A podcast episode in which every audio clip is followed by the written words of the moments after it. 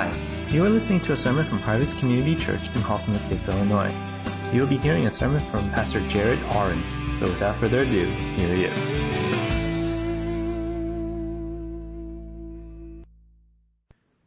We are um, in this uh, relationship series on you know community that Pastor Dave started back in September. I don't know how long this series is going to go. I don't think it'll be a hundred things series, but he hasn't set an end date.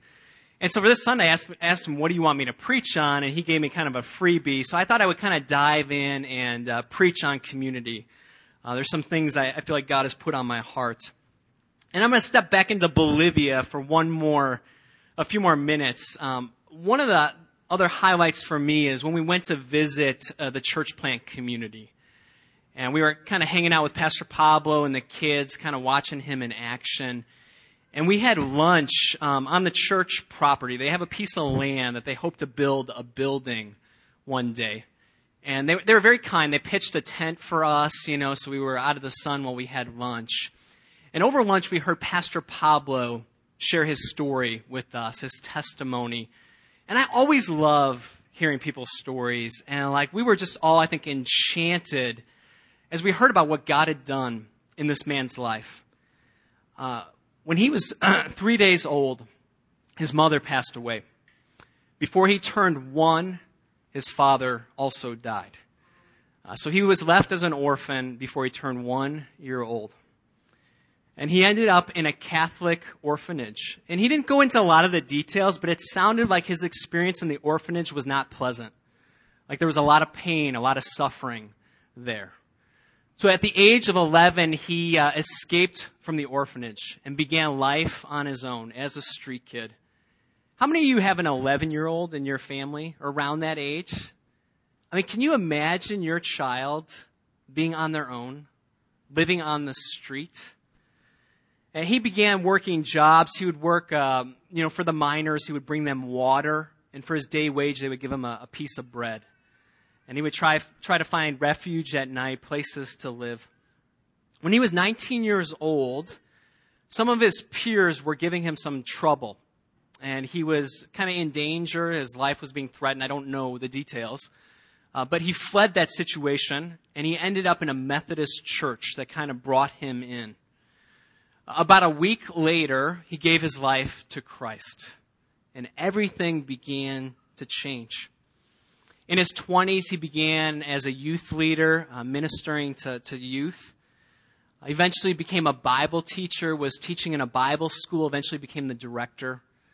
Uh, he's been involved in four different churches where he helped restart the church or plant a new church. When we were with him in Wipaka, his face was just lit up. He, he was doing what God had called him to do.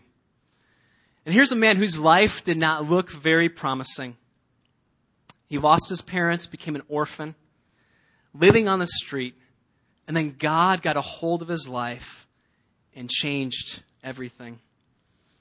This is what I love about the church. This is what I love about what I get to do, is watching God take someone's life and turn it upside down and change it forever. I don't know if there's anything in the world better than that, seeing God do that in a person's life. I'm so grateful personally for what God uh, did in my own life. You know, I grew up in the church, and like my home church was a good church, and like it was very foundational for me. But um, the one thing I was lacking in my younger years was the experience of true and authentic Christian community. Apart from my family, I wasn't walking the Christian journey with other people, and I was missing out on so much.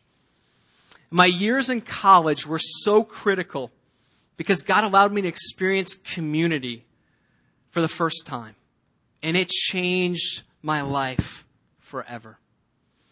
There's this motto in Christian culture. I think we use it here when we talk about our small groups, but life change happens best in community. That we recognize to grow in Christ is not a solo endeavor, but we're called to, to open up our lives before one another. And through that sharing of life, God does something miraculous and life-changing.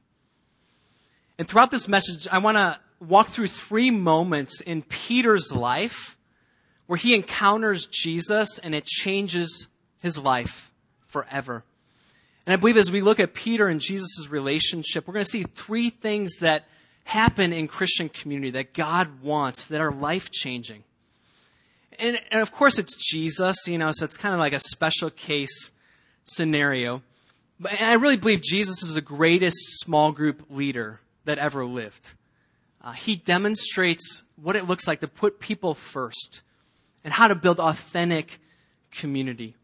But I also believe that Jesus has empowered us to do this today as a community. And here's the good news, I think, for us. God is still in the business of changing lives every single day. He's still doing it today, taking a life and turning it upside down through the work of His Holy Spirit. And He often does it through the context of Christian community, through God's people, His body, the church, in action. Let's just, I just want to take a moment and pray before we go any further. God, I want to thank you, God, for your heart for community. Uh, that what we desire in relationships is something that you have put within us, that you have designed us for. And because you have done this, God, that you want to you want to make that happen. You want to see us experience true and authentic Christian community. And so today, God, I pray that as we look at your word, that you would give us hope, uh, that you would inspire us to really give our lives to you in the context of living out community as you desire it for us. And so I pray that your word would speak and lead us and change us. And we pray this in Jesus' name. Amen. So if you're taking notes, I got I got three points uh, this morning. The first one is, in life-changing community, people are pursued. In life-changing community, people are pursued. And the first encounter I want to look at is Matthew four, verses eighteen through twenty-two. As Jesus was walking beside the Sea of Galilee, he saw two brothers, Simon called Peter and his brother Andrew. They were casting a net into the lake, for they were fishermen. "Come, follow me," Jesus said, "and I will send you out to fish for people." At once they left their nets and followed him. Going on from there, he saw two other brothers, James, son of Zebedee, and his brother John. They were in a boat with their father Zebedee, preparing their nets. Jesus called them, and immediately they left the boat and their father and followed him. These four men, two sets of brothers, were minding their own business, performing their daily duties as fishermen, an honest and demanding trade back in those days. And then Jesus shows up in their lives, and he doesn't talk about the weather. He doesn't talk about the latest fashion in Galilee, what's on tap for the weekend. He goes right after these men in loving pursuit and makes the first move to invite them into the community that he is building. It's a very simple statement, "Come, follow me." But it had life-changing consequences for these men. One of the most pivotal moments in my life uh, came my first night at U of I down in Champaign. Uh, my parents drove me down. My mom was bawling all day long. Yeah, I, I found my dorm room. I met my roommate for the first time, and we're getting our room set up. And then there's a knock on the door. And we open the door. There's two men that we have never met. An older gentleman who later found out was a pastor, and a very tall college student. They were from a local campus ministry and basically just said, "Hey, there's a bunch of people hanging out tonight. Do you guys want to join us?" And we're two freshmen, our first day down at U of I. We had nothing better to do, so we said yes. And that night marked the entrance for me into the community that I would be a part of for the next four years, and also for my roommate. And God changed the direction of my life through that Christian community. It all started with Pastor Wayne and Marty knocking on our door, asking us to hang out. A very simple request, but it changed my life forever. First moves in people's lives can change lives forever. And time and time again, we see Jesus making the first move in people's lives. He pursues us time and time again. And Jesus is modeling what he wants us to do in his community. In a community that's authentic and growing and life-changing, people pursue one another.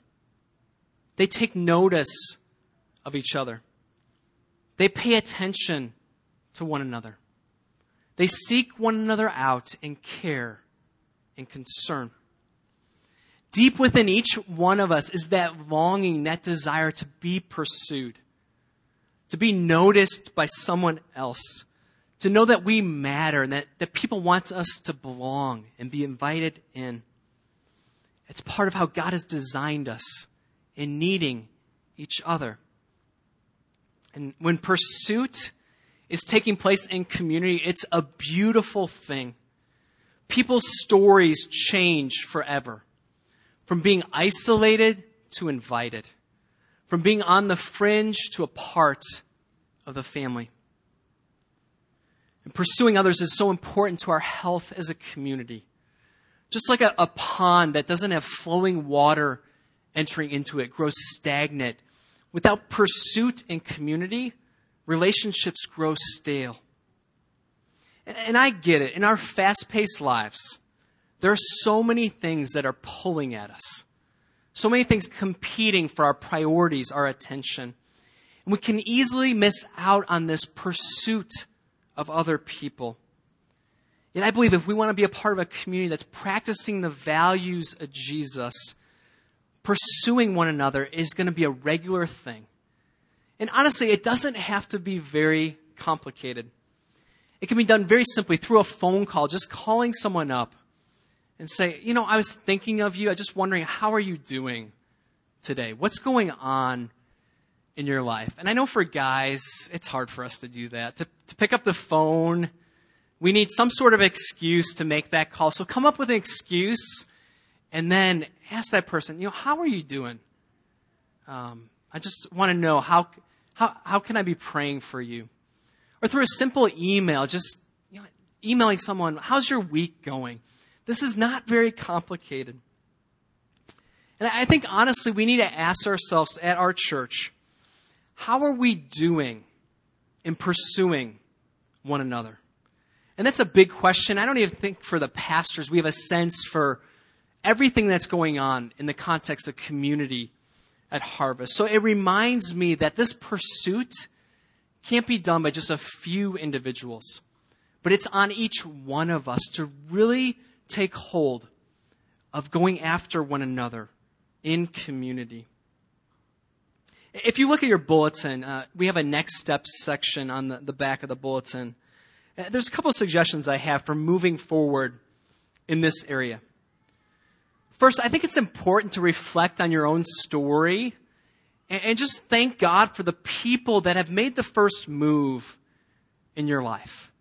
The people that have offered that invitation to you to, to not only thank God, but maybe take the step of thanking them uh, for, for going the extra mile to make a difference in your life. So that could be a potential next step for you uh, this week. Uh, another next step is, instead of, you know, worrying about, you know, two hundred people here, who is one person that God is calling you to pursue?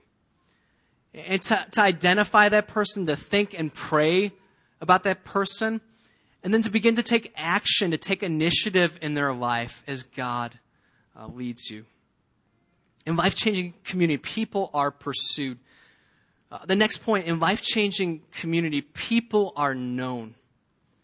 Uh, true community has to move beyond just being invited in and belonging, but through time, people know one another deeply. Uh, the second encounter between Jesus and Peter happens in Matthew sixteen. It, it's interesting. In this passage, Jesus is asking his disciples uh, what people are saying about him in the rumor mill.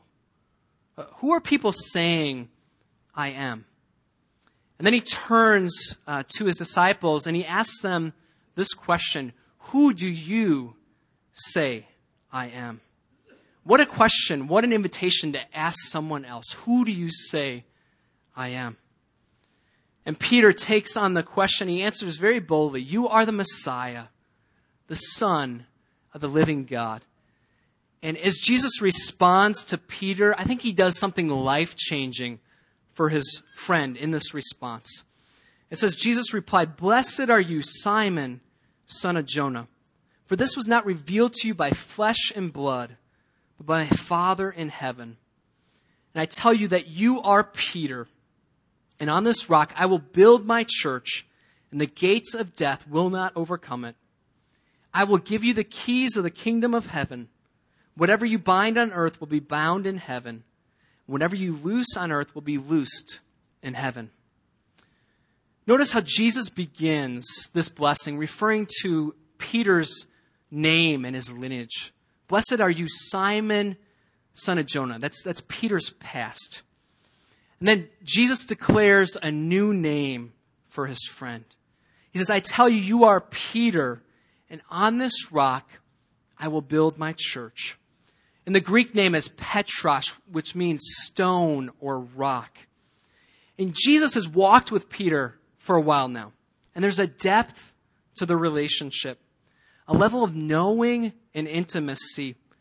And Jesus sees beyond the surface of this man, and he knows him well enough to give him a new name that speaks to Peter's true identity. Simon, you are like a rock. You are strong. You're a key part of my unfolding kingdom. And you are now Petros. Embrace and know your new name. The giving of a name is such a big deal as a parent. Your, your child's name is the most important identifier that will follow them the rest of their lives. It is the one label that stands above all other labels. Our name carries with it our character, our reputation, our identity. So for those of you who are about to have a child, no pressure, but don't mess this up. Name your child well. I'm not complaining about my name, but growing up, I had to deal with having a first and last name that people had a hard time understanding and pronouncing. Uh, back then, Jared wasn't very common. The Subway guy wasn't on the scene yet. The jewelry store was not around. So I would get Jerry, Gerald, Gerard. I'm like, come on, people. And then my last name, I gave up a long time ago correcting people. I'm so used to Aaron's. I mean, it's okay. If you call me Aaron's, I mean, that's fine. It doesn't bother me. Uh, it, I, I've gotten so used to people messing it up. Well, each community group at our church has to name their group. Uh, what are some of our names for community community groups? Transformers, Vine House, Open House, Oasis. And I'm going to talk about Cheers right now, so... Yeah, so our group, our gr- group's name is Cheers, in part named after the the T V show. And, and our group does not meet in a bar, just to declare that. But the, the, the lyrics of that theme song from Cheers kind of capture that heart for community. I wish in moments like this I could really sing, but uh I can't. But the lyrics go, sometimes you want to go where everybody knows your name, and they're always glad you came. You want to be where you can see our troubles are all the same. You want to be where everybody knows your name. And this song speaks to our longing in relationships to be known, to be able to go to a place where people get you and they're glad that you're there. And it's more than just knowing someone's name or someone's Facebook profile. Uh, we want to move beyond that. We want to get to the heart, that people would know our hearts and soul and the depths of who we are. And I want, I want you to think for a moment, who in your life really knows you? Who knows the depths of who you are besides your, your spouse or your family? They know what you love to do in your free time. They know what your fears are and your greatest worries. They know when you come alive and when you experience life to the fullest. They know the areas that you're really strong at, that you really thrive. And they know the areas that you just continue to fall on your face and you fail. These are the type, types of things that we need to move towards to grow as a community that really knows one another. In community that's life-changing, God is calling us to go beyond the surface and get to the substance of who we are. In community that's life-changing, we need to help each other feel that we are known and accepted, no matter where we're at in that season. In community that's life-changing, despite our struggles and our failures, we need to hear people call us by our new names, names of who we are in Christ, that we are beloved, that we are strong, that we are capable, that we are gifted, that we are treasured. Back in the spring, I had the opportunity to go camping with one of my good friends uh, from college. And we've known each other for fifteen years now, and so there's a lot of history, a lot of investment in that relationship. Uh, but he used to live in, in the city until the summer, and honestly, we saw each other probably once a year. That city and suburb divide is so huge. Uh, but every time we were together, it was it was like old times. It didn't take long for us to kind of just feel at home with one another. And I was worried because we're going on this camping trip for about twenty-four hours, you know, car ride. And it's a lot of time for guys just to spend one-on-one, a lot of potential conversation.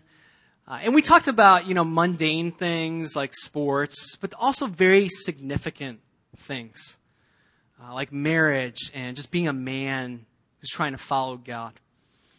And it just really reminded me that relationships like that are very rare. Uh, that they truly are a gift. So if you find a relationship like that, you got to hold on to it. You got to fight for it. And if you don't have that yet, I really believe our community groups is that place where we're trying to foster those relationships. But it takes time. It takes patience. Uh, but to, to be known deeply and loved, I believe, is one of the greatest gifts that God gives us in community. And again, it's beautiful when it's working well. So life-changing community, people are pursued. People are known. And the last point is, in life-changing community, people discover why they have been created. People discover why they have been created. Uh, this is the final encounter between Jesus and Peter that we're going to look at. And it happens after Jesus, or after Peter denied Jesus three times, and after the resurrection.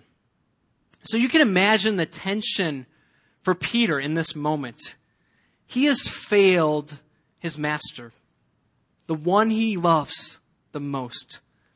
And his dreams, his future to be a part of Jesus' kingdom revolution are, are shattered, according to him. He returns to his life as a fisherman, and he's thinking he will never see Jesus again. And now in this moment, he stands face to face with the one he has denied and failed. It's John chapter twenty-one. It says, when they had finished eating, Jesus said to Simon Peter, Simon, son of John, do you love me more than, than these? Yes, Lord, he said, you know that I love you. Jesus said, feed my lambs. Again, Jesus said, Simon, son of John, do you love me? He answered, yes, Lord, you know that I love you. And Jesus said, take care of my sheep. The third time he said to him, Simon, son of John, do you love me? And Peter was hurt because Jesus asked him the third time, do you love me?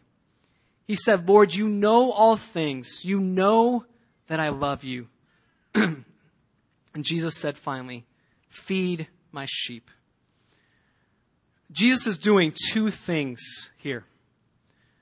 The first thing that he's doing, he's mending the relationship between Peter in himself.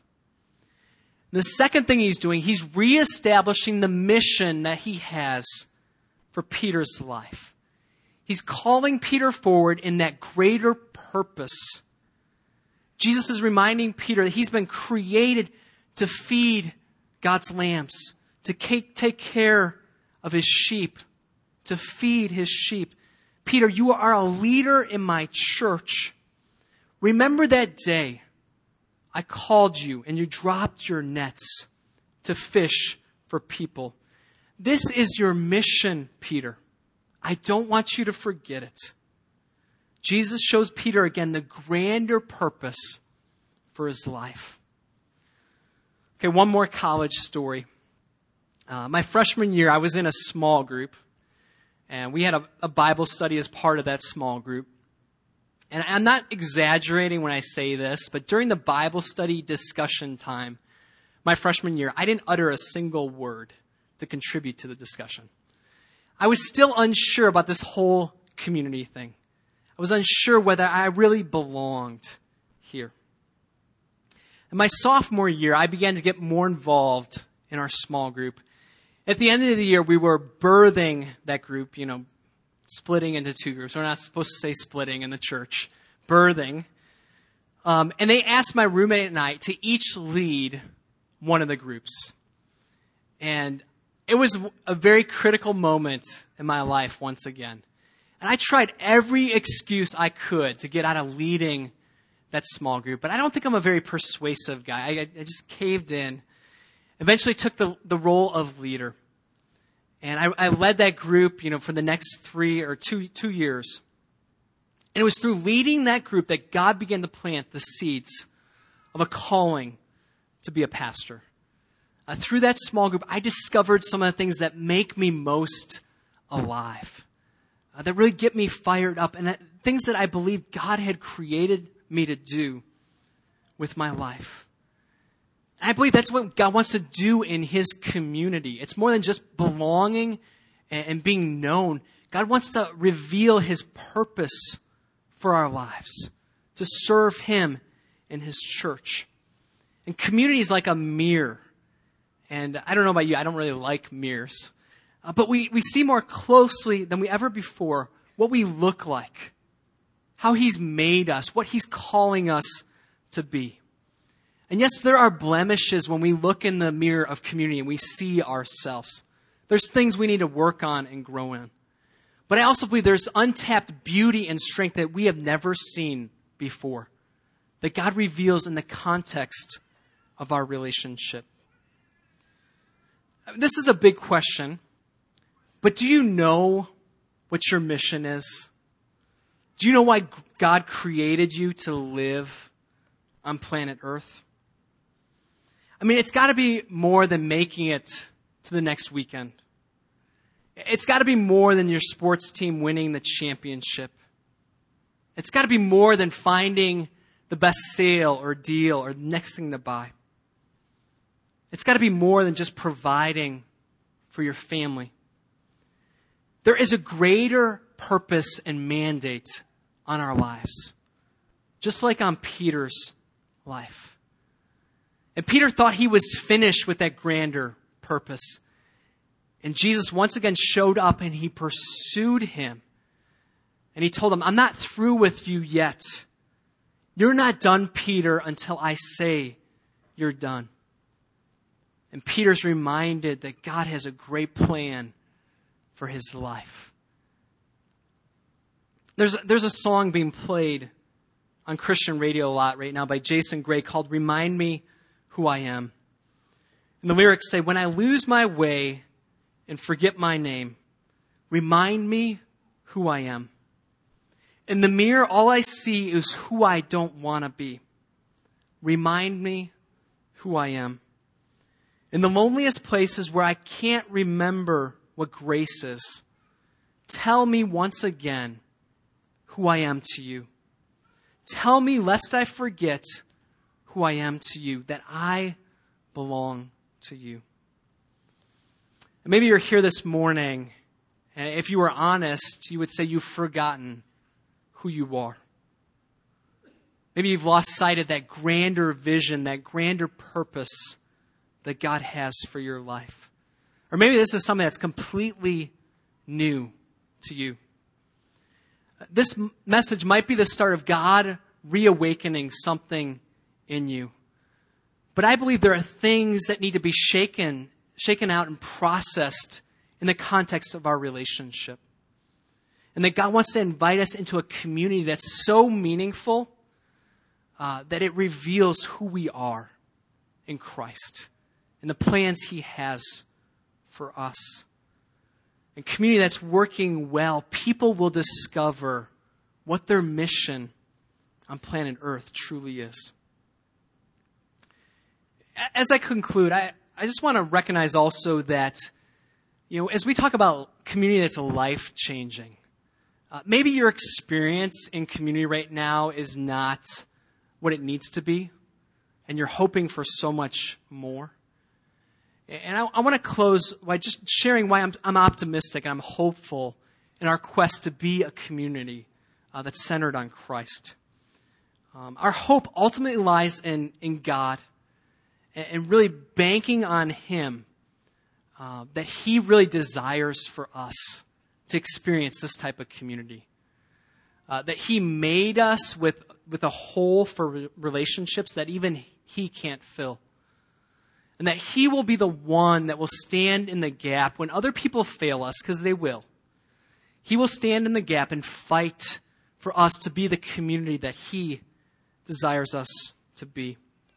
And I truly believe as we just continue to pursue God, he will win the day for his bride. That we will experience community that's life-changing, that's deep and growing and healthy. A place that you're pursued. And that people are looking out for you. A place where others know you deeply. They know what makes you tick, what makes you come alive. And a place where we discover who we truly are and what our mission together is to build God's kingdom. And so as we, we come uh, into prayer right now, I just want to invite us to, to put our hope back in God. Uh, to give ourselves fully to him. Uh, to become the people that he longs for us to be. Uh, so I want to just invite you now just to, you know, quiet your heart and, and bow your head. And just take a minute now just to, to reflect and just, um, just continue to listen to God and, and see if he has something to say to you. God, as a, a community, we just uh, want to begin by just offering you thanks. Because for many of us, uh, we sit here this morning and, and we recognize, God, that you've changed our lives forever. Uh, that you've brought people into our lives that have pursued us and loved us and helped us experience your great love for us. Uh, so we want to say thank you, God, uh, for the relationships, the, the families, the, the community that you've, you've given us throughout our, our history. And God, we want to be a church that honors you, that, that's practicing the things that you ask of us as a community. And God, we know we're not perfect, and in many ways we fall short. But today we recognize, God, that as you have pursued us and loved us first, God, you call us uh, to pursue and love one another. And I pray this week for our community, God, that we would raise the bar on pursuing each other. That we would go beyond the weather and sports and the kids. And would begin to talk about things that are deep within our hearts. Things that we're passionate about. Things that we're broken over. Uh, ways that we're struggling and hurting. God, that that would happen in our community this week, that people would unveil themselves, and that we would know one another deeply. And for those of us who might be struggling with our purpose on this earth, our career, what we're going to do with the rest of our lives, God, I pray that as we walk with one another, that you would speak through our community and reveal the plans that you have for our lives. We pray, God, that you would just give us hope to recognize, God, that you have good plans for us, God.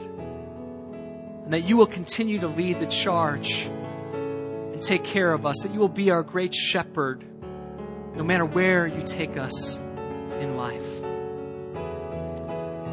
So, God, as we come again to worship you through singing, God, we just continue to avail ourselves to you. Ask that you would continue to speak to our hearts the things that we need to take away from this morning. Uh, but God, we thank you for the hope that we have in Christ, uh, not only in this life, but life evermore. So we put our hope in you and pray this in Christ's name. Amen.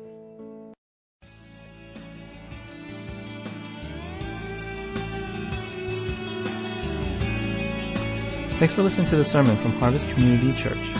If you would like more information or have any questions or comments, check out our website at harvest dash community dot org. Thanks for listening.